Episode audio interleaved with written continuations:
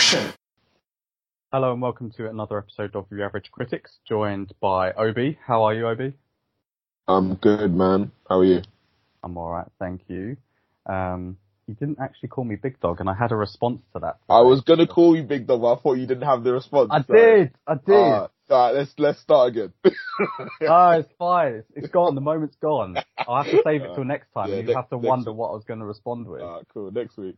I was discussing it with Lauren. I was like, "Oh, what what do I say in response to someone that calls you Big Dog?" She, she was like, "The response is you don't say anything." and I was like, "No, no, no." And I said my suggestion, and she was like, "Please don't say that." That's funny. So, you know, you got at least probably a week now to to ponder on that. You think, Yeah, "Oh, cool. what's he going to say?" You know, hype it up in your mind. Okay. But anyway, just a two man show today. Um, might be a short one, but hey ho, content is content. Um, let's do some uh, film and TV news. Um, there was a Netflix kind of what do you call it expo yesterday, wasn't there? I don't know if you caught any of it. Um, it was called Tudum. Uh, and they basically just released a couple of snippets of things from like Stranger Things series four, Ozark series four, uh, The Sandman, which is a, a show that they're producing, uh, The Witcher. Um, they've announced that The Witcher is going to come for a series three, and that Sex Education is going to have a series four. Um, so did you see any of that? I literally I I saw the Sandman clip, um, which didn't really entice me very much. Um, but I hear good things about like the the comic book or whatever it is that it's based on. So I'm probably going to give that a watch. But I haven't seen any of the other stuff that you mentioned. No, I started watching the clip for Ozark because I really like that show, but then I was like, I don't really want to. I just want to go in blind. So, Mm. and then I don't. I don't. I haven't watched Stranger Things since the first couple of episodes of series two, so Fair enough. wasn't that interested in that. Bridgerton doesn't interest me. so, People love that show though. just a like period version of Gossip Girl. Mate, that to be honest, that should appeal to me, but I, don't- I didn't even start it. I don't know why. They've rebooted Gossip Girl as well. They have rebooted Gossip Girl. I watched like five minutes of the first episode and I turned it off. I said, no, this is long. I don't understand why they reboot things so quickly after it finishes. Me neither. And it was like uh I think it's not if it it's not like a um it's a reboot, but I think it's still in the same like world, if that makes sense. I don't think like technology or or society's moved on so much that you need to that it's you know refreshing a concept. You know what I mean? At least with Bridgerton, it's like mm. they don't use social media, obviously, so it's slightly different take on it. But And Gossip Girl didn't even end that long ago for them to be rebooting it. exactly, it's not like oh we've got a whole new generation that might be interested in Gossip Girl. It's like they Yeah. can just watch it on, you know, iPlayer or whatever. yeah. Like it ended in 2012. That's not Well- a decade. I mean, I know you'll be well hyped for this, but Waterloo Road only finished in 2015, and they're bringing that back. Oh yeah, man, I saw that, that tweet from the account. I, I can't wait. That's one- like, that is one of the most ridiculous shows I've ever watched. if it finished in 2015, and they're like six years later, they're like, hey, we've got enough good ideas to bring it back. I don't know.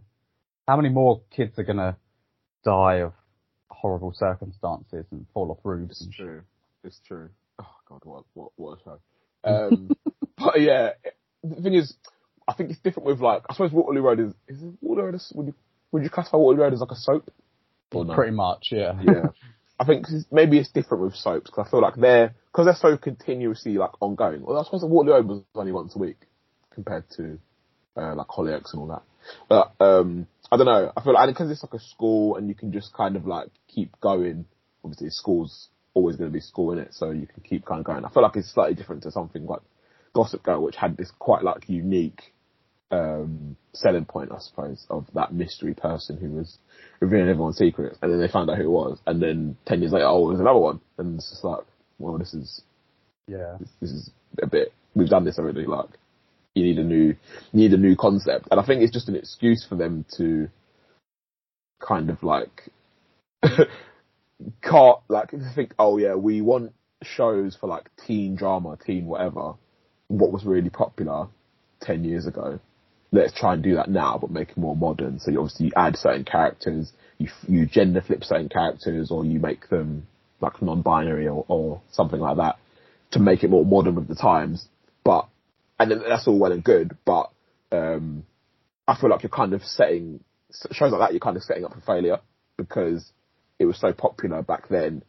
It's kind. It will be hard to uh, what's it called? What's the word? It'll be hard to kind of like uh, recollect that that magic, for lack of a better word, that would made the first series so popular. If that Mhm. makes any sense. And I think that's the essential problem with like reboots and stuff. Like when you reboot, a, I'm trying to think of a, of a reboot of a really popular franchise that's actually been successful. Maybe Jumanji. Since you Yeah. what I can think of. Um, Um, the Daniel Craig Bond.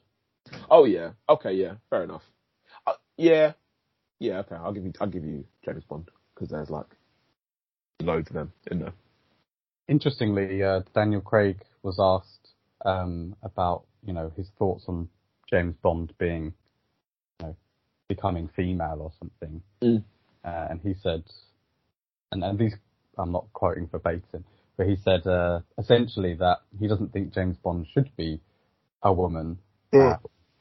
Because his argument uh, is that there should be rich enough characters for women and people of color that Mm. they shouldn't have to just kind of piggyback off. You know, they shouldn't just have to change a pre-existing character, which I think makes sense in some regard, but Yeah. um, you know, I just think, like, I think in an ideal world where everyone's fair and equal and reasonable, especially people who like love a, like a belo- with a beloved franchise like James Bond is, having a female James Bond shouldn't shouldn't be an issue. Should be absolutely fine. But the world that we live in, where people will tank a film because it's because it stars a woman in it, like, I think it's not really like I said a minute ago, I think to make the James Bond a woman, in some people's cases, you're setting it up for failure because there will be people who will literally hate on it, but just because the character's a woman, she could be the sickest, uh, best actress, like sickest character, but because she's a woman, people will say, "No, this film's shit. It's not. It's not my James Bond. It's not. It's not my 007. Da, da, da, da. So, uh, from that standpoint, I understand why you think let's just make, and I don't mind that to be honest. Let's make a new character set in the same world, but and a different double O agent. And for you know, you might set off a whole new franchise, a whole new. um yeah. Did we have this conversation the last time? I think we did, yeah. I think we did. I do, I think he's right that you should be able to have characters on their own for Mm. you know different kind of demographics of actors and actresses. But then similarly, James Bond or more so 007, I guess, because James, you know, 007 doesn't have to be called James Bond. It could Mm. be, you know, Janet. I don't know. But um, Janet Bond. but you know, that is the known property. Mm. So if you just released a film called, you know, um, Janet Jones, you know, 009, Mm. people are going to be like, what the fuck's that? Mm. You know, whereas at least if it's 007, then you're like, oh, I recognize that. I, I have an expectation of what that film might be about Mm. whether they're black, white, Hispanic, male, female, non-binary, gay, straight, you know, whatever. At least with 007, you know there's an expectation and, and a, it's an IP. Same with like Doctor Who. I feel like we've had this conversation, so maybe refer back to the last pod. I'm we discussed it a lot more eloquently back then. Um, but I mean, in, in preparation for the, uh, No Time to Die, which is coming out on Thursday, um, and actually it's having a midnight showing. I can't remember the last time there was a midnight yeah, I saw that as well. I was thinking, what a strange film to have a midnight showing for. My local Odeon, which is not a big Odeon, is showing that film every 20 minutes throughout the day for at least a week. Every Um, 20 minutes. Yeah. and this film is two hours and 30 odd minutes long. I'm like, Two hours 43. I'm like, I have not been in a screening with more than five people since Yeah. cinemas reopened, and Yeah. you're showing this every 20 minutes. That's so funny. Yeah, I think, all their eggs I think, basket. I think Odeon Beckton is the same, to be fair. And yeah, they're doing a midnight showing as well. I was just trying to think, when was the last time there was a midnight showing for, for anything? It must have been, I think Endgame maybe. Yeah, I was thinking to say that. Um, but yeah, how's your Craig rewatch going? So yes, um, I have watched um, three his th- three of the first three of the four films that he's that has been released, um, starring Daniel Craig. Casino Royale. In long story short, Casino Royale. Uh, really enjoyed it. Uh, a little bit boring in the middle, but still still very good. Um, what was after that? Quantum of Solace. I found quite confusing. Um, the action was good, but um, the storyline I was a bit like, eh, this is a bit rubbish. And then the whole thing of like what the Quantum of Solace is, it it seemed very short lived. I think it was like some sort of society or whatever, and then they don't build on that um, at all.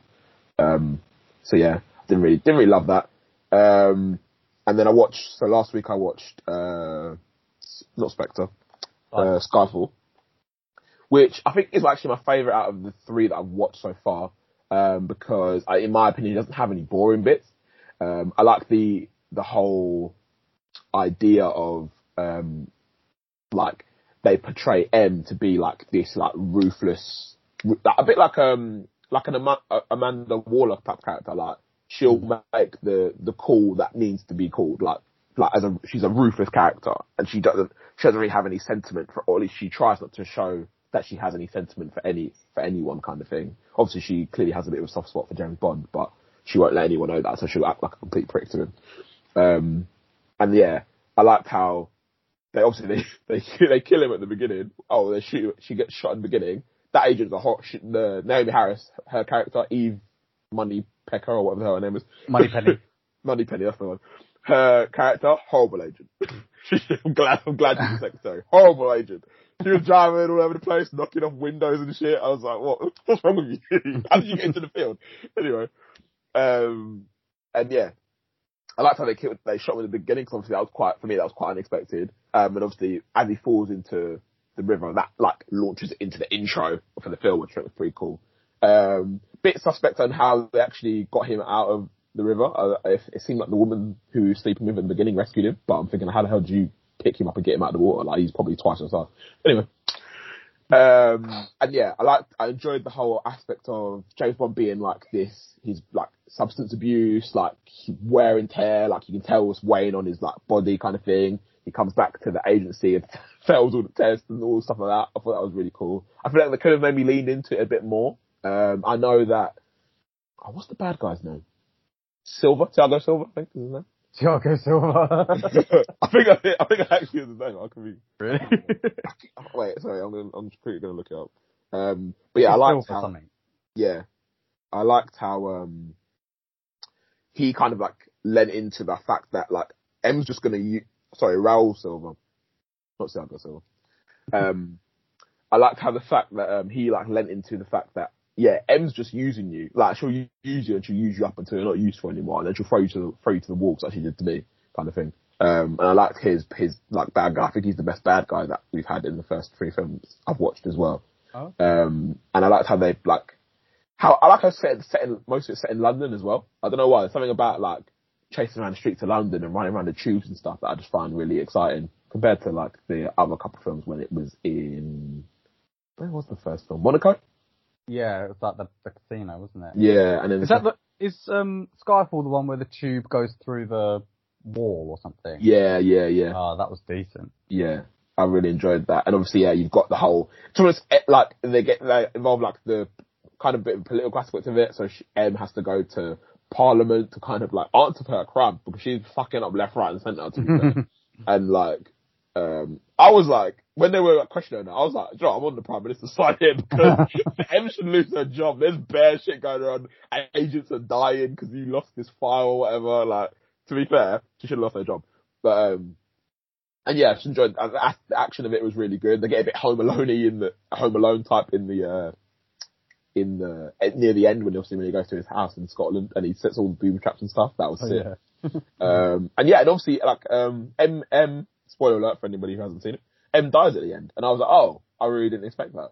Um, so obviously, even like for his efforts, for uh, Daniel Craig's effort, uh, sorry, James Bond's efforts to kind of like save his mother figure, she does she does die in the end. But then she leaves him with like the little um, passing message like, oh, at least I got one thing right, and then she um, obviously look to um, her molding of James Bond kind of thing, and then she passes away. And I was like, wow, that was actually really, really good. I didn't expect that at all. Um, so yeah, I really enjoyed that one. I think that's the best one so far. Um, but I hear bad things about Spectre, so I'm not super looking forward to watching that one.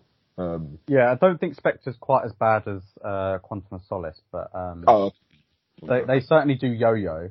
So obviously, I really enjoy Casino Royale, um, and I feel like just from memory that I preferred it to Skyfall. okay. Um, but yeah, it sort of goes like good, bad, good.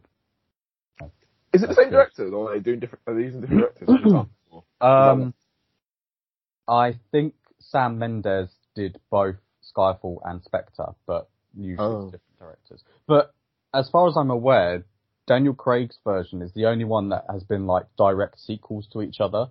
Because most of Oh. them are, are kind of episodic in a way. Like Mm. you'll have like similar characters come back, like Goldfinger or um uh I was gonna say Two Face. No, what's his the one that Christopher thingy Blofeld. Um, Mm. but usually it's just sort of like, hey, he does a mission, fuck someone, and then that's it. Oh yeah, sorry. Quickly, so because about fucking someone, mate. They got to stop doing this. Um, James Bond just like seducing people stuff because it's a bit mm, like he just walked into this woman's hotel room while she was in the shower, and he walked in and he was naked as well, and then they're just like fucking. I was like, this is not. You can't do this in 2021. Like, I hope it's not. yeah. I hope it's not a scene like this. In, and like, to be honest, a lot of them end up just dying, don't they? Li- So, Literally, and they and they end up dead. All James Bond does is fucking kill people. yeah, it's a lot. There's a lot of fridging going on. But Yeah, um, it's a bit, it's a was bit it- mad. That's only. is it Casino Royale where she dies with like oil or something or gold? Um. Or no? Yeah, yeah, yeah, yeah. In the ho- in the hotel room. Yeah, Hmm. Yeah. No, it's mad. It's mad. And all he does is yeah. But I guess on, or based on the history of James, uh, Daniel Craig's James Bond, this No Time to Die should be good. Uh, you know, good, bad, good, bad, Two good. hours forty three though. My goodness. Eh? Two hours forty three. That's a long. That's a long Mm. ass film. Um, Screen Rant, uh, the website, I've got an article saying that according to some publication elsewhere, Eternals is going to be two hours 36, Ooh. which is the second longest MCU film after Endgame. Do you know? I I see it only because um. They got a lot to cover. Yeah, yeah. They got a lot of. I feel like they got a lot of stuff to cover, and they've got to like encapsulate that all in a solid two hour thirty film. And also, I feel like Chloe Zhao probably would have been pushing for like, yeah, let's make this like different than any other MCU film. Let's kind of make it more of like a, uh, let's make it more like cinema than just like a like a classic comic book film. Yeah. I feel like uh, No Way Home and Doctor Strange 2 are probably going to be about that long as well, considering what they've got to cover. Mm. Imagine if they're like, oh yeah, No Way Home's going to be 97 minutes like Venom. People are like, what the fuck? Fuck that, man. It can't be. I'd actually, uh, that would fuck me off. it's got to be, it's got to be two hours, two, two hours, ten minimum. Um, Andy Serkis said he want he purposely made Venom to 97 minutes because he wa he didn't. He basically said, um, Carnage, like he was already kind of sort of teased at the end of the first one, so there's no point delaying introducing him in the second. And then once you've introduced him, you pretty much then have to have him fight Venom and then conclude it. So he said there's no point longing it out. He just wanted it to be kind of efficient. So I hear we'll that. see. But I thought Venom was coming out on the first of October, Oh, but that's in the US. Oh. We're not getting it till the fifteenth. oh, that's a bit long. Yeah. Well, not- appar- not apparently the apparently the post credit scene is already leaked. Oh, really? Mm. Is it something, is it something mad? No comment. Okay. um. So yeah, which is a shame because I was thinking, oh, I'll do a James Bond, then I'll watch Venom. yeah. but I will, but just two weeks after each other. Oh, that's a Uh, shame. yeah. Yeah, it is a shame. But uh, any other film or TV news you want to talk about? Um, no, I don't think so. I think you covered it all, to be fair. Disney Plus have got their own expo thing on in November sometime, haven't they? Um, Mm. that's when they're releasing Shang Chi onto Disney Plus as well. Mm. Um, so I don't know what that's going to be about, but um, yeah, I, I guess talking of Disney Plus, uh, there's been a, a few things released on there recently. Um, you you started watching Y The Last Man Mm. in the letter Y. Yes. Yes. Um, so yeah, Y the Last Man um, is a show based on, I think, a really popular graphic novel, um, where pretty basically all of the men in the world, um, like simultaneously die, um, apart from one man, um, Y, or his name's Yorick. Um, um, so obviously, like, yeah, it's a play on the word Y, the last man kind of thing. Um, so yeah, I watched the first episode of this. Um, it's got, uh, Superman's mum, what's her name? Diane Lane. Um, I think she's like one of the, basically like the main character, um, in the first episode. She's like a congresswoman, um, and a lot of the, a lot of the first episode is set in like a political setting, so she's kind of like, um, known as like a, quite an outspoken, um, politician and quite critical of the president, calling him misogynist and stuff like that. So they focus quite a lot on, on that. Um, and I think there's like maybe three or four main aspects to the first show from like three, three or four people's different point of view. So obviously you've got the bit with Diane Lane. Um, there's a bit with an FBI, I think it's an FBI agent, it might be CIA or some sort of operative. She, um, destroys a terror threat, um, and then they just show her sending her to another location. Um, then you've got, uh, Y or Yorick, um, who is, uh, Diane Lane, the Congresswoman's son.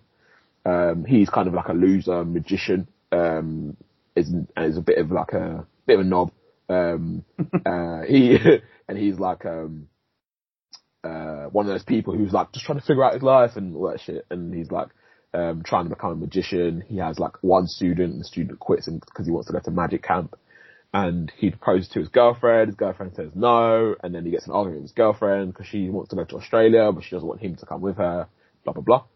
And then he's got a sister uh, called I think her name's Hero or Hero, one of the two. She's a recovering addict.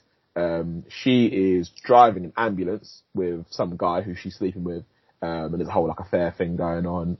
Um, and they are doing their thing. Um, and like whilst each of these four aspects of the story is going on, um, animals are dying. So you'll just see it. So like there was a, like a dead deer on the road, um, with the FBI agent, and then there was a dead mouse in someone's hotel room, and then there was a dead, uh, there was like a dead, dead like dead rats and stuff. Um, and it kind of like, um, the show kind of like, it says, I think, it starts off, I think like three days after, like as like a title card, and there's like New York's, I think it's New York's fucked up, like bare cars, crashes, buildings fucked up and stuff like that. Um, and then uh, it shows Yorick like walking around trying to like find find stuff, I suppose. And then it flashes back to the day before, and everyone's going about the business, doing, um, you know, doing doing stuff, and um, it kind of like you can tell there's like a weird like, it, I think it's when they cue the music, it's very like unsettling like atmosphere in the air because I'm always because I'm watching things like when's everyone gonna die kind of thing. Um, and I think it gets to like the morning of, and um, the woman who I was talking about, who the recovering addict who's having an affair, she accidentally, well, I say accidentally, she kills her, the person who she's having an affair with. Um, she hits him with a, I think they're they're both paramedics. She hits him with um, I think maybe like a fire extinguisher or something like that, and like slits his throat open or something like that. Um, so then she's kind of like panicking. She's sitting in the cab, like waiting for, waiting for um her to someone to come and basically arrest her or whatever. Um, and then a policeman comes and is like knocking on the door because the, the, the ambulance hasn't like gone back to the hospital, so they report it missing kind of thing. So the policeman's like banging the door, banging the door, who's in there, who's in there, who's in there. Suddenly the banging just stops. So she's like, what the fuck?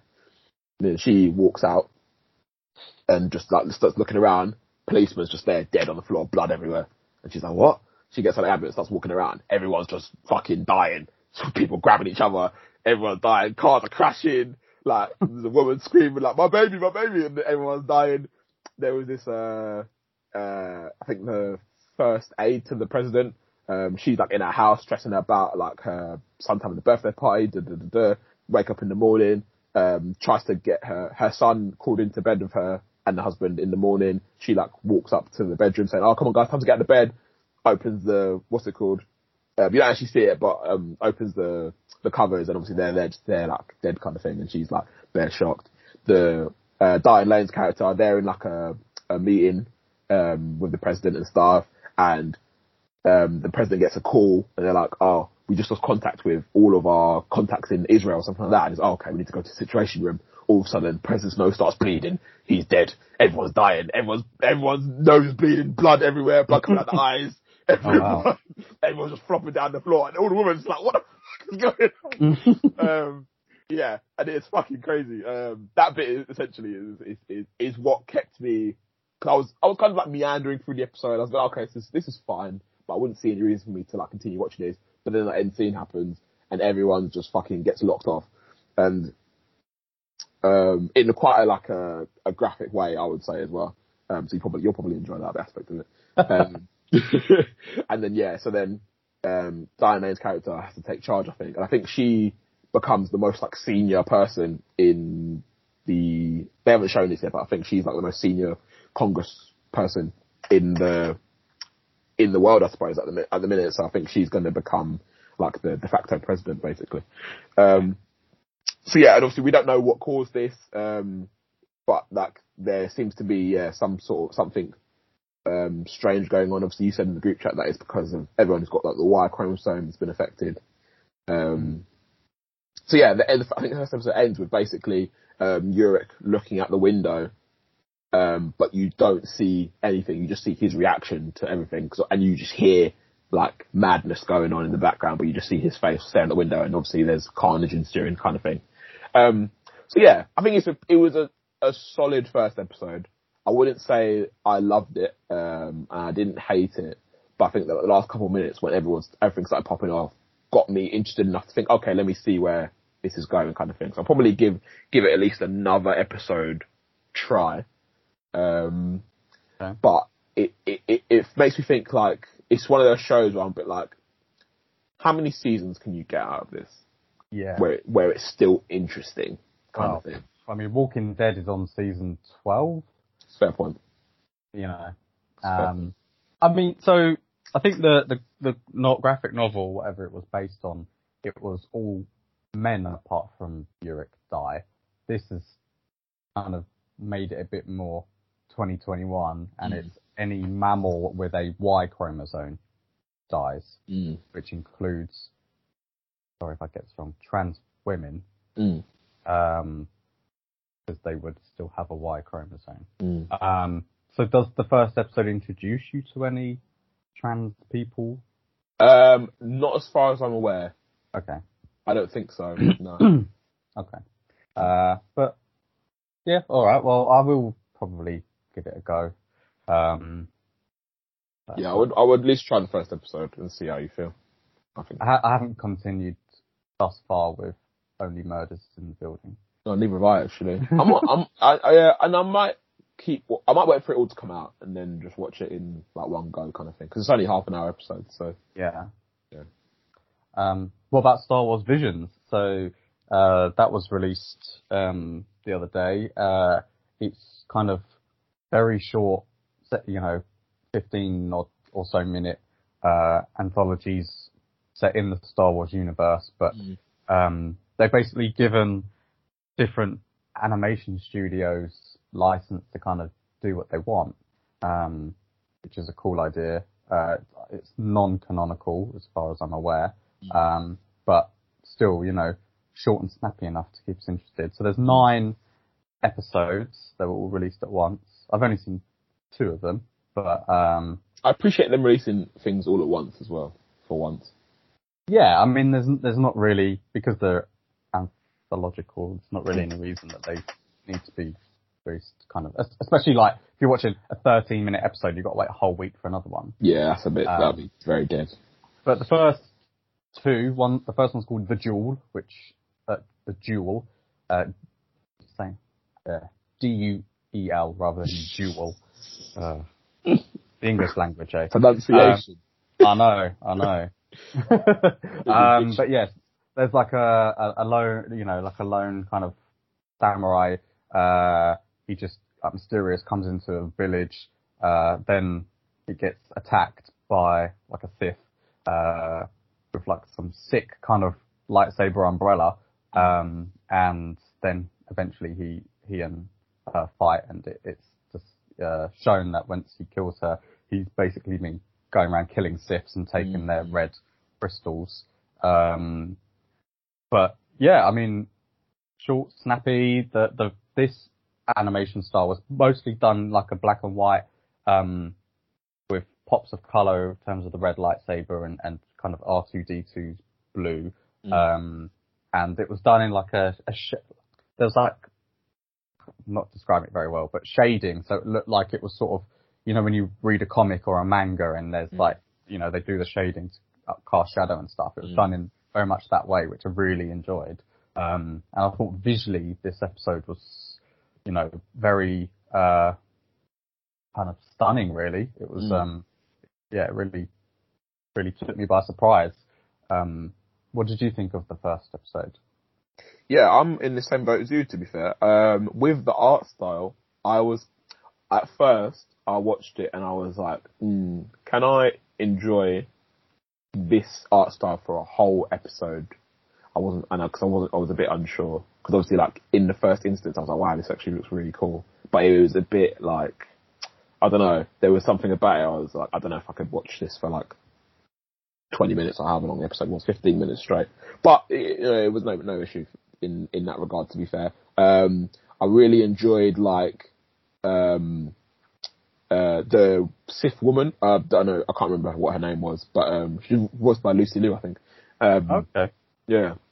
Obviously, like you said, like the lightsaber umbrella, um, I like the fact that like she comes out with a, and like turns on a lightsaber, it's red, and everyone's like, "She's a Sith! Don't get too close!" Like I think that was proper funny and obviously she just starts killing everybody, um, which I thought was was was um, was jokes.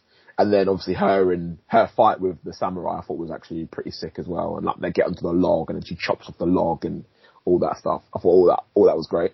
Um, the uh, the the reveal of her of him being actually being a Sith, I thought was actually really cool as well. Because obviously you know, like typical hero stories, like you expect him to be a Jedi, and obviously he brings out his lightsaber and it's red, and she's like, oh, traitor or whatever she said. Um, yeah, I really enjoyed that as well. And then yeah, the end of it where he, obviously he's got the uh, the kyber crystals and they're all red. So obviously, yeah, like you said, he's a Sith hunting a Sith. That made me think, ah, oh, I would actually watch a series of this because I want to know more about his background. Like, why did he suddenly have a change of heart and start hunting Siths? Like, what was going, like, how was he connected to like it's annoying because obviously nothing's canon, so you can't be like, oh, how is he connected to the Empire? I suppose you could, but you know, um, I thought that was yeah, that was all proper sick, and I liked how his character was like very typically like, uh, like samurai, like that sort of like very silent, don't really say much, just has a couple words, but goes mm-hmm. about his business, goes about his business and does you know does does the job kind of thing. And obviously his like version of R two D two was jokes as well, like yeah, fix this before my, the kettle boils, and then he just comes out and just like just just kills like seven people instantly. I was like, you know what, yeah. fair enough.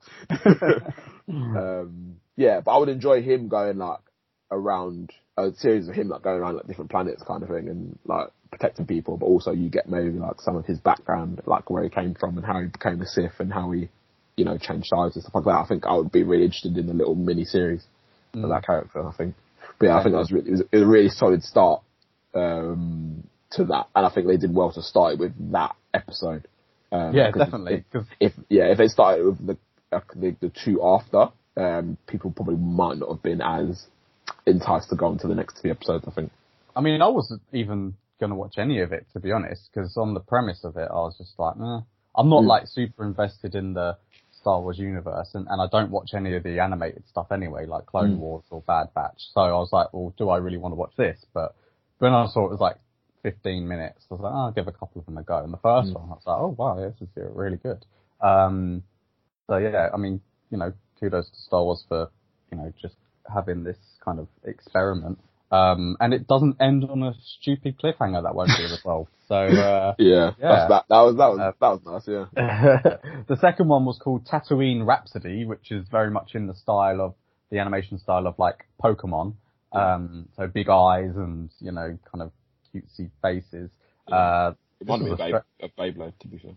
Yeah, this one was a strange one. Uh, there's like a rock band, um, and like some version of a Hutt, like I don't know if that's a, a race, the, the slug type things, you know, like Jabba. Um, and then they sort of get involved in uh, like some oh yeah, some bounty hunter. Oh, it's um of it. Boba Fett, that's it. He uh, goes and is like, "Hey, Jabba wants to see you," uh, and then they're going to execute the little Hutt. But then they they're like, "Hey, give us one concert," and, and they do it, and he's like, "Wow, you're so good. I'm going to sponsor you and save your life." Um, it was silly, but you know what? It wasn't that bad. Um, I actually, I thought it was quite jokes. Like, just obviously because it's like a thing where like, they make this thing, like it's kind of like Pokemon, Beyblade, Yu-Gi-Oh, whatever. Like, it's just a game. Like, this is, it's just a band, it's just music. But they make it seem like, obviously it is technically life or death because obviously they're trying to kill, uh, the little Hutt, but it, they make it seem so much more important than it is. Like they, they like they save their friend through the power of music, and this is like, Yeah. it's like the, that it's that cheesy as fuck. yeah, innit? it's so cheesy, and it made me just so nostalgic for like when he used the cartoons back in the day, like, everything fucking bare serious, and it wasn't even that serious. um, have you seen any further episodes? Uh, yeah, I've watched. So I've watched episodes three, four, and five. Um, episode three, the twins, is fun. I would say. Um, Neil Patrick Harris actually voices one of the characters as well, um, and Alison Brie voices the other one. Um, so yeah, it's interesting. Like the cast, they got people they got to do this. Um, um, but yeah, th- this one is is it's okay. The twins. Um, I think the voice acting or maybe not the voice acting, more the script, I would say, is very, very cheesy. This, the, the, just so, like some of the lines they come out with, I'm just like, oh, they could have, like, it, it felt very, like they were trying to be like very original trilogy-ish, but like those, some of those lines don't really work 50 years later or however many years later it is. So it was a bit, it felt a bit off, um, but it was fine. And Village Bride is very similar to The Duel, um, but just obviously different, a couple of different characters, but the premise is very, very similar. Um, I still enjoyed it though. Um, visually, I think it was pretty cool as well. Um, there's a yellow lightsaber in there. I think that was pretty sick. Okay.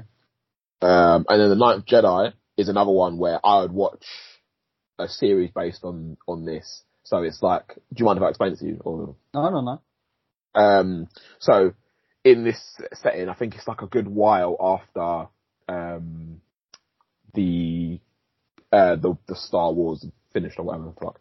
Um, and uh, there's this guy who's trying to bring Jedi's back because like all like the kyber crystals and stuff to make lightsabers out of, it's all scattered into the universe. Um, and but there's still people who are like feel the force and are strong with the force. And there's this one guy who's like the leader of this planet who's saying, I want to bring all the Jedi together so we can bring back the Jedi Order, get everyone lightsabers and kind of like protect the galaxy. But at the same time, there's also Sith who are trying to stop that basically. People who are attracted to the dark side of the force who are trying to stop that. So they call seven people to this one place to basically say like, you guys are, you guys are the Jedi who I sent message, who I sent messages to. Um, wait here. We're going to get lightsabers and we're going to start a new Jedi Order and we're going to protect the galaxy. Meanwhile, there's this lightsaber maker or lightsaber smith, they, they call him, um, who is obviously making these lightsabers to give to the leader of this planet to give to these people so they can protect the galaxy. Um, and he's got a daughter who's um, got some some force powers, but she's not really she's not super strong with the force, but she's had like loads of training with like lightsabers and stuff. Um, and he fixes it so that um, the lightsaber, the color of the lightsaber, is based on your connection to the force. Um, okay. So when the girl has it, it's like a very faint green, and they're like, oh, okay, you're so that their conclusion is like, oh, she her connection isn't that strong with the force, but it is there, kind of thing. It's very faint, very faint green. Then he gets like a couple people come in to, um, I, I presume kill him and take the lightsabers. I, I presume they're Sith. So he says to his daughter, yeah, take all lightsabers, go to this place and give them, uh, give them the lightsaber so they can save the planet kind of thing. She goes there, um, she says to them, she gets to the planet and she says, ah, I need to give you his lightsabers. Can you take these and help me save my dad? Because he's obviously he's off with the people who were trying to capture the lightsabers, so he's probably dead now. To be honest with you. Um, so yeah, they're like, "Oh, can you help us? Can you help? Can you help us?" Everyone picks up. Everybody picks up a lightsaber, and then like seven of them are red. I was like, "Oh fuck!" so they, they, so like they're they um so Bear Sith like heard this message, killed the Jedi who were on their way and took their places. But obviously didn't find out until that moment, um, which was pretty pretty sick. And then obviously they all, everybody starts fighting. The the the guy who um who called everyone there, he was like hiding in a robot, so he comes out the robot, he starts fighting everyone, basically kills eighty percent of them. Um, and then uh, there's one guy who who got called to the the Jedi place, who's actually a good who was actually a good guy. One guy who was kind of like half good, half bad, but somehow got consumed by the dark side, and they managed to convert him back to good. And obviously the girl who, as she is fighting, um, her connection to the Force becomes stronger, and the lightsaber becomes bright green. And that was pretty cool as well. And they they're fighting and fighting. Eventually they win, beat all the people, and the master of his planet is like uh, to the girl like um, come join us, be our be our ninth Jedi, um, and help us. Like I'll, I'll train you, and you can help us defend the galaxy, and then we can go and save your father. And she's like, yeah, cool. And then they all walk off onto a ship. Nothing. Yeah, that was pretty sick. I would have watched a uh, a show. I would watch a show based on this. Sounds good. And and in terms of the three episodes you've watched that I haven't, um, are they all quite distinct animation styles from each other? Um, yeah, I would I would say so. Yeah, I I think they are not not as distinct as the first two. I would say that um uh that the the the ninth Jedi, so episode five, that has it's a more like um oh, I'm trying to think of uh, a star to compare it to. Um, have you ever seen Attack, Attack on Titan? No. Okay, don't worry. Um, but yeah, they they are very they are distinct from each other, but they're also um, not as far removed as the first two episodes are. I think they those three are, are much more similar than the previous than the previous two. I would say, whereas the previous two, like you can tell, like the inspiration has come from certain like eras of animation.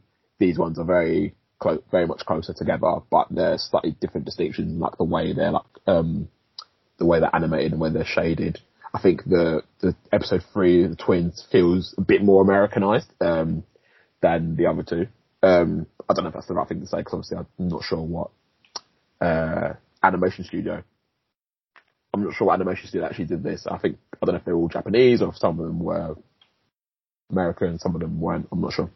Um, but yeah, they were all quite visually pleasing to look at. To be fair, especially when they focus on the lightsabers. That's really it was really cool.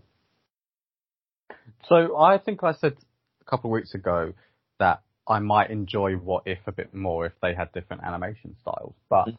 based on Visions being distinct animation styles, do you think, do you like the fact that despite What If's drawbacks, that it's pretty much the same animation style? Um, wait, ask me the question again. Sorry. so I, I suggested that maybe What If would be better each episode was a different animation style to distinguish, you know, universes or the fact that it's all anthology. Um, but obviously it isn't. It's all the same animation style. Mm. So now that you've seen Visions and you've seen the fact that each episode is slightly different in terms of animation style, do you think that it would have worked for What If?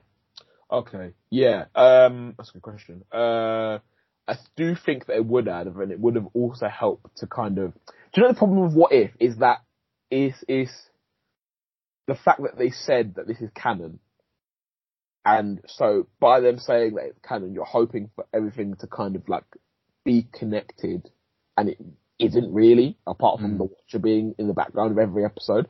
Obviously, with Visions now, we know that every episode is a different universe, and that's different, like different production company, different story told from a different perspective of different people. So, and obviously they compound that with the different animation styles. So you know that this is my story, this is my original style, um, and it kind of helps you to kind of like separate that out and like not think, oh, why isn't this canon? Da, da, da, da. You just think, no, this is just a story from one person. This is a story from another person. This person has a different vision to this person, and that's okay. I think having a different style definitely lends definitely lends to that. I would say. Whereas with what if, because everything is the same, everybody looks the same, um, and you're using a lot of the same characters, you're a bit. It, it, even though they said like, um, even though the, obviously the whole premise of it is it being like a multiverse, whatever. still for me, a part of me is like, oh, why isn't this connected to Yeah. blah blah blah blah? And like, I think they would have done, they would have fared better if they made it made it distinct that yeah, this is this has nothing to do with um, what we've seen previously. These are just individual stories because the fact that they have said um, this is part of the multiverse, it's canon, blah blah blah blah. I feel like isn't even going to. I could be completely wrong, but I feel like this isn't even going to play into the wider MCU. To be honest with you, it may No. maybe might be a maybe a mini a minuscule factor in maybe Doctor Strange or something like that. Maybe one of these characters maybe pops up or whatever. But majority of people don't watch these cartoons.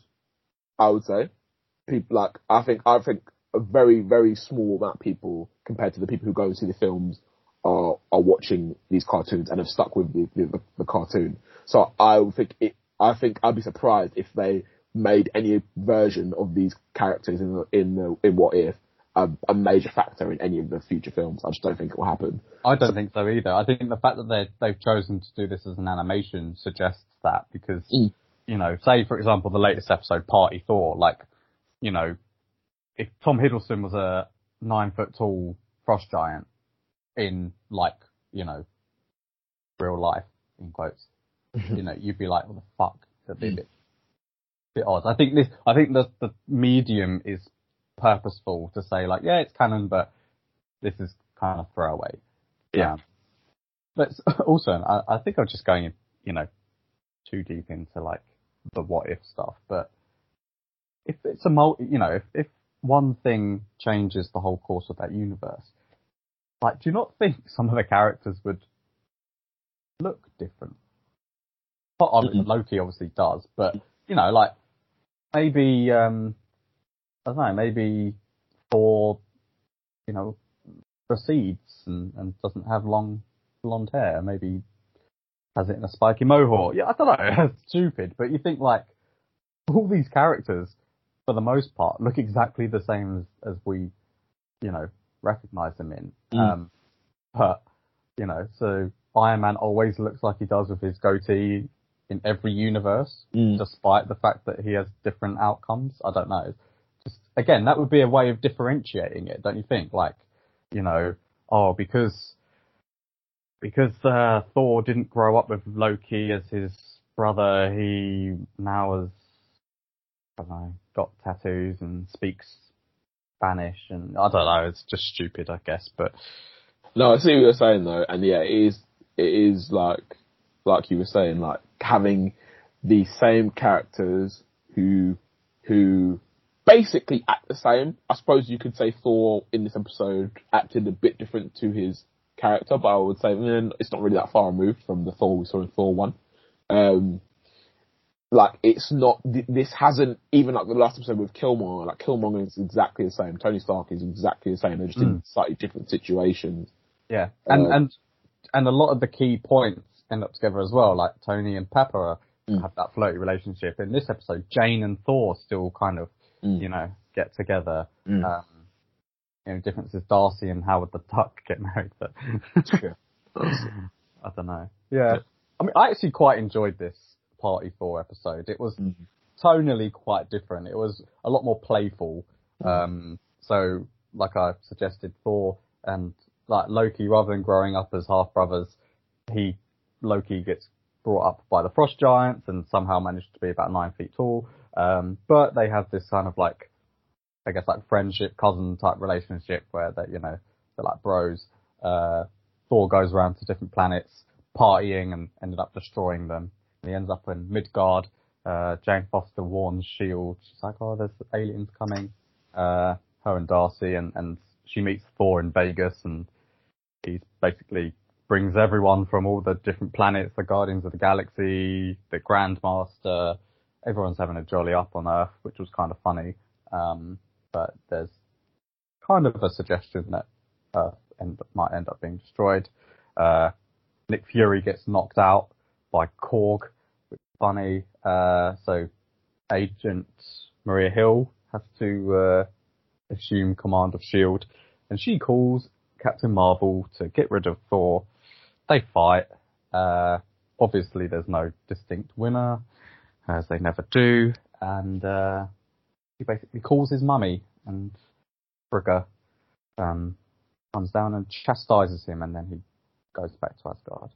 And then you think, oh, that's a nice contained episode, and then Vision, evil Vision, comes out of nowhere with some kind of machine things, like Ultron type stuff, and you're, and then it ends, and you're like, why have you done that? Mm. Why? You know, it was a, I don't know why they do that, but hey, Mm. I don't know. I mean, I know you weren't that keen on this episode, but I just liked the different, the humour of it and the tonal difference. It was sort of like, you know, this universe, something has changed, but actually all that's changed is Thor is just a bit more of a um, man-child. Mm. know, there was a suggestion the world was in danger, but to be honest, they could have done without that, and it would have just been as fine him kind of going to different planets on like a kind of backpacking type trip. Um, Yeah. I um sorry, we I'll let no, you no, no. Go on. Say your piece. Um, uh, uh, I I really didn't like this episode. Um, as the first episode, I think is a bad episode. Um, of the seven episodes we've gotten so far, I just didn't care about what was happening at all. Um, and I get it, like, oh, what if Thor was an only child, blah blah blah blah. But I, him just being, you know, like a frat boy, I just thought was boring. I I didn't really laugh on screen at all, and like, you know, oh he's in Vegas and he had a party and all the guys are the gangsters there and oh Drax throws up and I was like, oh this is fucking shit, man. Honestly, I was ten minutes in, I was like, this is so fucking boring. I hope it gets. And it. I enjoyed him fighting Captain Marvel. I think visually that was that was fun. Um, but the rest of the episode, then all, all the mums come in, we have to clean up their planet, and then uh, they're fucking repairing the Statue of Liberty, and he like pushes the leaning Tower of Pisa, makes it straight, and I was just like, this is fucking shit, man. like, this is shit. And I think Ah, I, you must it- have been in a bad mood. I'm no, I wasn't, man. I actually wasn't. I just thought it was fucking boring. And like, if that was the tone of the whole series in general, then I can accept. I can accept that. If it's like wacky adventures with blah blah blah blah and da da da and what if Thor was blah blah blah blah, and then then I get that. If I had had seven episodes straight of that, but I think that like up to this point, all the other previous episodes have been fairly serious. Like the zombie episode aside, which was serious, but they made they it was quite they made quite like light jokes about it. I would say, um, but the situations that were happen happening were, were very were very serious. I thought, and this one just felt like a complete and utter joke, and I just oh, I don't know, man. I just found it so so shit. I, I didn't laugh once. Like, I just thought it was bollocks. And then the um the bit the fucking bit with Vision at the end, I was like, what the fuck is going on? like, what, Yeah, that was annoying. I was like, what are you doing? Like every episode they're doing this. Like this episode, it was the fucking it was Vision. Last episode, it was uh uh. Pepper and uh, Shuri like, oh yeah, let's team up and stop them, and then the thing fucking ends right there and then. Episode before that, it was uh, them going off to Wakanda or wherever to to fight the zombies, and the thing just ends. No, it was, oh, no, it's Thanos with the uh, Thanos, yeah. with the thing, and then it ends. I was like, this is pissing me off. And I'm like, people, some people are suggesting that maybe this uh, Ultron Vision type figure um, is because because of the way the Watcher reacted, he was he thought the story was ending, and then he was like, oh wait, what? So maybe they're thinking that maybe that suggests that he even he didn't know that that was going to happen, and maybe this Ultron uh, Vision character is going to be like a threat to all universes. So maybe he's so then maybe the Watcher's going to actually do something and get some certain characters from the previous episodes we've seen and get them to fight this Ultron, which I think I guess is interesting, but um, it's not like not not good enough for me so personally to have redeemed this series, which I think has um, been below my expectations um, personally. That's fair. Um, and yeah, it gets to the point now where people are like, oh yeah, I think we said this, did we say this last week? Or we might have said it in the group chat, I don't know. But where people said, oh yeah, I hope they continue this story in season two, like it'd be weird if they didn't, blah blah blah. And I'm thinking like, this, for me this is a double-edged sword because if they continue the story in season two, I'm gonna be like, well why didn't you just fucking do this in season one? Yeah, and complete it, and complete it then. And if they don't, if they don't do it, continue to season two, I'll be like, what the fuck? Why did you leave it hanging in season one? Why did you do so? Like, for me, they're fucked either way. and it's gonna piss Yeah. me off. Gonna piss me either way. And I was under the impression that season two would sort of be a what if, but based on, you know, newer characters. So maybe Yeah. Shang-Chi or whatever. What if, you know, uh, Katie died on, you know, rather than survived and, you know, how does that change? Because otherwise you're sort of losing the concept. You know, the concept is this is a established plot line we know in the MCU and some one tiny thing has changed and therefore this is the result. So to continue that, like to to follow on from one of the episodes in season one, you're basically not going. You know, you, you're you're sort of not continuing this the kind of uh kind of me uh formula that you've established. Do you know what I mean? Um, yeah, I think Thor now thanks to Taika Waititi, is, is a less serious character. So him him having like a jolly up episode is all right. I mean, would be funny if like Seth Rogen and Judd Apatow and Evan Goldberg did a, a Superbad style film with uh, Thor and uh, Loki throwing out, uh, that won't ever happen. Um, last, uh, lastly, I think on our agenda potentially is uh, the Matrix. So Matrix 4 trailer was released. Uh, Matrix Resurrections, it's called. Um, coming out around Christmas time, I think, which is surprising.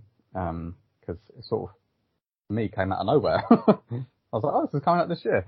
Um, I have now seen the trailer. I waited to rewatch the first three films before I watched the trailer, just in case there was any spoilers. Um, Are there any spoilers? um, not really. There's something in it that you're like, what?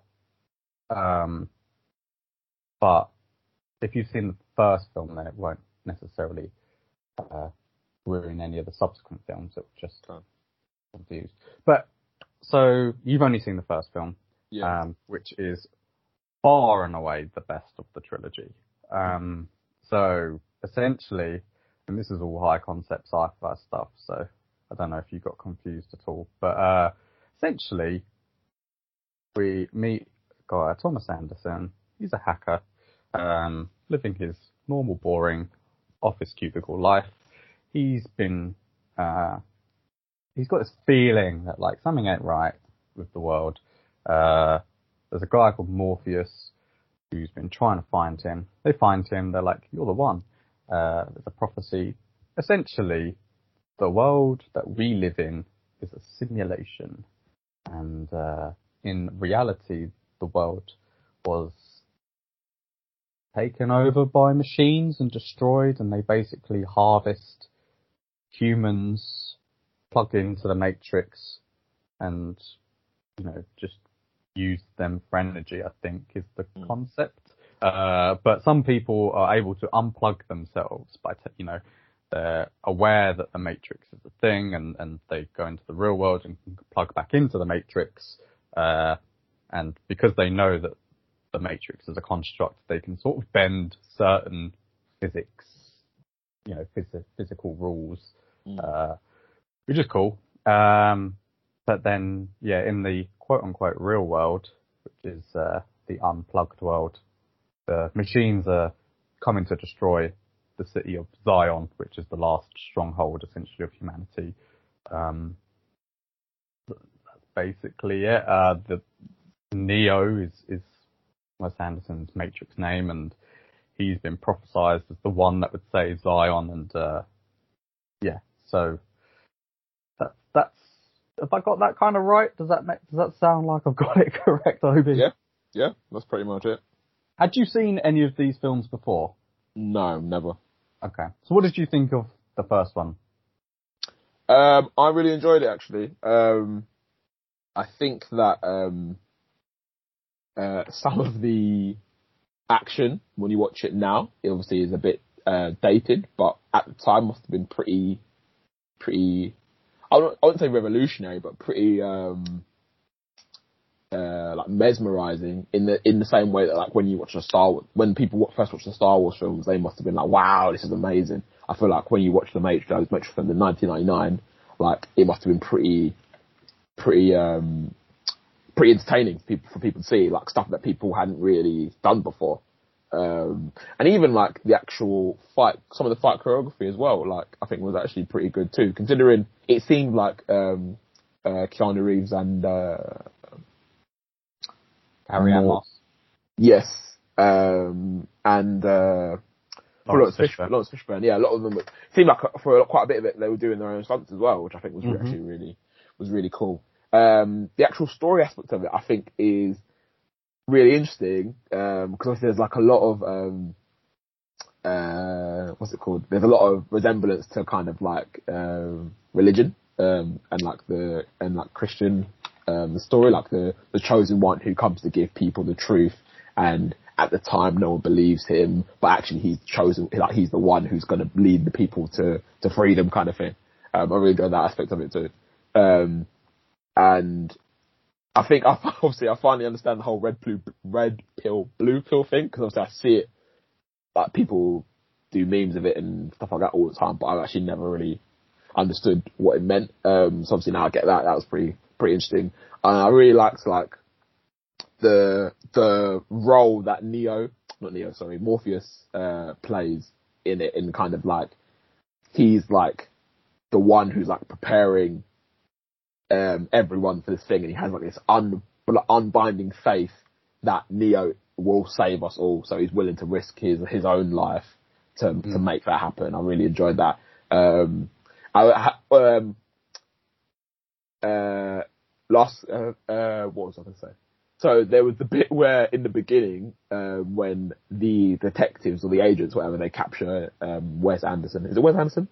No, Thomas Anderson. Sorry, Thomas Anderson. Who's Wes Anderson? Anyway, He's a director. Oh, capture Thomas Anderson, and they're in like the little interrogation room thing, Mm. and then he tells them, basically tells them to fuck off, and then they like make his mouth stitch up, and I was like, what the fuck is going Yeah, on? Yeah, he's like, he's like, how can you, tell, you know, if you can't speak or something, and he's Oh, all his mouth. Yeah, that was sick. when that happened, I was like, what the hell? Because obviously I've never seen these films before, so I had no idea what they were even really about. So when that happened, I was fucking like gobsmacked. Then he woke up in his own bed. I was like, what the fuck is happening? um, yeah, that was jokes. Um, and I love the bit where obviously he says to, to, to Neo, like, I can make, I, I can only offer you these two pills, but like, once you've taken, uh, which pill is it that gives you the, that gives you the truth? Is it the red pill? Red pill, yeah. Yeah. If, once I give you this pill, I'm not, I'm not telling you like, you're gonna have the best sick life. I'm not gonna get, tell you that like, it's gonna be amazing. I'm just telling you this is the truth. Once you have this truth, you can't take it back. Like, I'm not promising you anything. I'm just saying this is the truth. Are you gonna take it or are you not? He takes it, obviously. Um, and then you see him and he's like in this, in that pod thing and he's like, um, oh, like, why do my eyes hurt? And, uh, Morpheus is like, cause you never used them before. And I was like, oh man, that was, that was mad.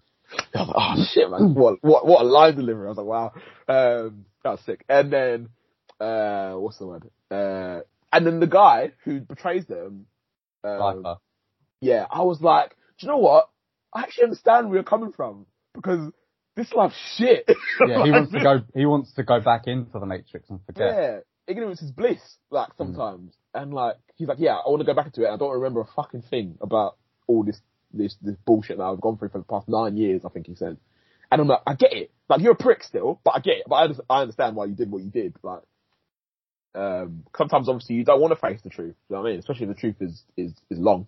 like Yeah, sometimes exactly. you'd rather just be like um, in your own fantasy world, and I, I completely understand that. Um, and yeah, man, I liked how Morpheus obviously, obviously, I see Morpheus doing the whole like, uh, I don't know how you describe it when he evades the bullets, basically. Mhm. Like, um, I was, asked, I've seen that, been seeing that from the past for my whole life, basically, and I never really understood like where it originated from, kind of thing. So that was that was when it. Neo basically goes like horizontal. yeah, exactly, Yeah. yeah, yeah, yeah. Um, and I was like, yeah, that's This Go on. film was pretty revolutionary in a lot of Mm. regards. I mean, you know, a lot of the combat is, is kind of taken from like kind of Hong Kong cinema, but um, certainly like the bullet time, slow mo kind of they use, and uh, I think just the whole aesthetic of it, of like the cyberpunk kind of BDSM leather kind of shit, you know, um, it's very uh, iconic, I think. Um, and they all look kind of sick with their like long coats and Mm. weird spoon kind of sunglasses and shit.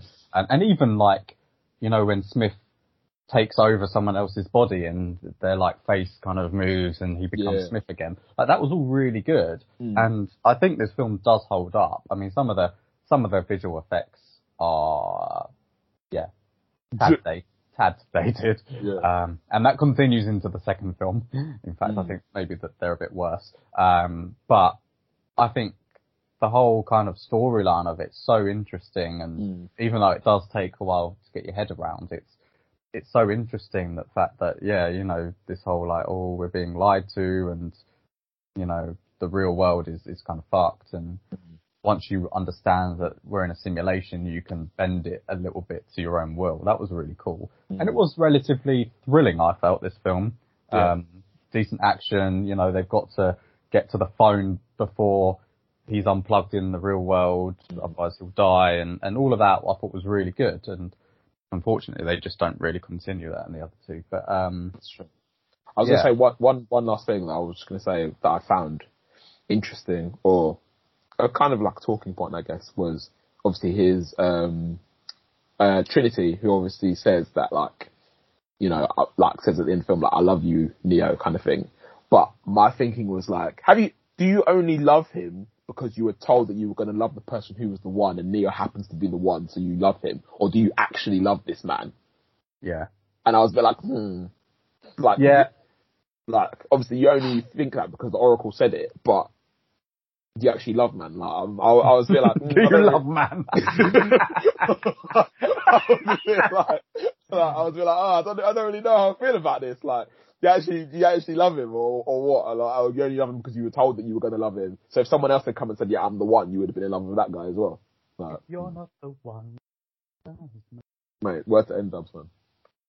that was Daniel Bedingfield. Oh, sorry, I thought you were talking to end dubs. Um, yeah, that was probably the part I liked least about this film, Yeah. but unfortunately, it's the theme that they run with. Okay. Um, I don't think uh, Keanu and Carrie Ann Moss have any chemistry Mm. whatsoever, um, and it doesn't get any better in the sequels either. Um, the fact that does she die and then he kisses her and she comes back to life. Other, other, other around. Oh yeah, sorry, she kisses him and he comes back to life. Very like fairy tale, like ugh. um so yeah. Um I mean I think I think this is a solid eight, eight and a half film. Mm. Um the other two. hmm. I think you should still watch them. Yeah. I will, I will, yeah. Just lower your expectations. Okay. Uh, yeah, to be so- everyone, everyone is, I was spoken to about it, said like the two, the next two are just like a massive drop off. I just think like this one was like relatively contained. You know, you've got the Nebuchadnezzar ship and their crew, and then you've got the agents, and that's pretty much it. And it's like the agents are chasing them down, and they've got a mission to fulfill in the Matrix before the bad guys come and get them, and the Sentinels in the real world come and destroy them. Then in the second one, it, it get they expand it, and it's like the whole of Zion, and it's like they have to um, save Zion, and the Sentinels are still burrowing through, and and and they sort of it gets a bit kind of Star Warsy, Star Trekky in the sense that there's like multiple captains, and they have to go before a council, and there's conflict between the captains of the ships, and it was Okay. quite quite wordy, and um, it just get that sounds quite interesting to me. To be fair, it was just wasn't to me it wasn't as tight as the first film um and as the second part of a trilogy clearly like you know not everything's resolved. So this is like a lot of build up to a, a third film. I mean there's some decent action but to me maybe i just watched them too close together but it all kind of wears a bit thin quite quickly. Like the combat doesn't feel quite as brutal, I guess. You know, they're basically just a little punch and a little slap away and a little backflip and a little small kick to the face. And I don't, you know, some of the visual effects of Shin, um, it, it just it should have maybe retained the focus and been a bit more about like another mission they have to do within the Matrix, and it Mm. spends quite a lot of time in Zion as well, um, which is obviously you know uh, just this underground kind of steamy, steampunky cities, and then Revolutions is obviously concluding it, and um, yeah, just I mean Smith, there there becomes a lot more Smith, and he fights lots of them, and there's there's kind of that's cool, but Mm. I mean, and and they continue this whole like love uh, uh, plot line between Trinity and Neo, and, and without their chemistry, it just seems a bit kind of contrived. Mm. Um, and yeah, I guess I kind of got it confused, but there, I, let's just say the ending of the first one is flipped in the second one, and Oh, okay. and you're just like, oh, this again, you know. Um, but have you watched the trailer for Resurrections? No, I've been afraid that it would like uh spoil, spoil have spoilers in it, so I've kind of like stayed away from watching it till I've seen all the films. Um, It doesn't spoil anything Okay. um, that I can think of. Essentially, the trailer starts with uh, Thomas Anderson, who is old, you know, older, kind of Keanu Reeves now, kind of John Mm. Wick Keanu Reeves. He's having therapy with Neil Patrick Harris's character, who I don't know what their name is, and he's like, oh, I've been having these really weird dreams, um, you know, like kind of basically Matrix style dreams. Um, but- and he keeps being prescribed blue pills. Mm. Um, and so he's, yeah, so basically, essentially, it seems like he's being suppressed for kind of Matrix, you know, the awakening. Um, and he meets Trinity, or a woman who is Trinity, and they shake hands, and she's like, do we know each other? And, uh, then there's a Morpheus who is actually not Laurence Fishburne. Uh, I don't quite know Oh. why. Maybe Laurence Fishburne didn't want to come back for this, but it's Yar, Yar Abdul Mateen. Um, oh, okay. But whereas Keanu Reeves and Carrie Ann Moss are the same characters. So I don't know what's going on there. But, um, I mean, it looked like, obviously, uh, visual effects and camera quality have improved significantly in the last 23, 22 years. Yeah. Uh, so it looks a lot better um, visually. Uh, Mm. But what's really interesting uh, and has sparked a lot of conversation is in one of the scenes of this film, there is a projection of the first film. what? So, is it like a matrix within a matrix? Well, that's so yeah, that's what people are suggesting. They're That's suggesting interesting. That's interesting. that the way the machines have regained control is to basically tell people, oh yeah, you know all the stuff that you hear about with Neo, that was a film, and here's. So that's what some people are suggesting. Mm. Kind of blowing my mind. I'm like, what the fuck is going on? Matrix is in a Matrix. But anyway, so yeah, the the trailer looks really cool. Okay. It- I might watch it then. The trailer also has quite a lot of the same beats as the first film, which Mm. makes me think, I hope they're not just going to basically rehash the first film in a lot of Mm. senses. Um, cause there's, well, there's no point. um, but yeah, I mean, the first, yeah, you can watch this trailer without, um, you know, spoiling the other two. Um, Sure. yeah. I mean, lower your expectations for Reloaded and Revolutions. I'll just say that. Okay, Um, cool. Is there anything else that you want to discuss? Um, not really. Um, if you give a shit, I know you don't, but I'll say it anyway. Um, Fantastic Beasts is coming out in April 2022, and the the name is Fantastic Beasts: The Secrets of Dumbledore. Cool. I know you don't give a shit, but no, I'll still probably watch it. But, yeah.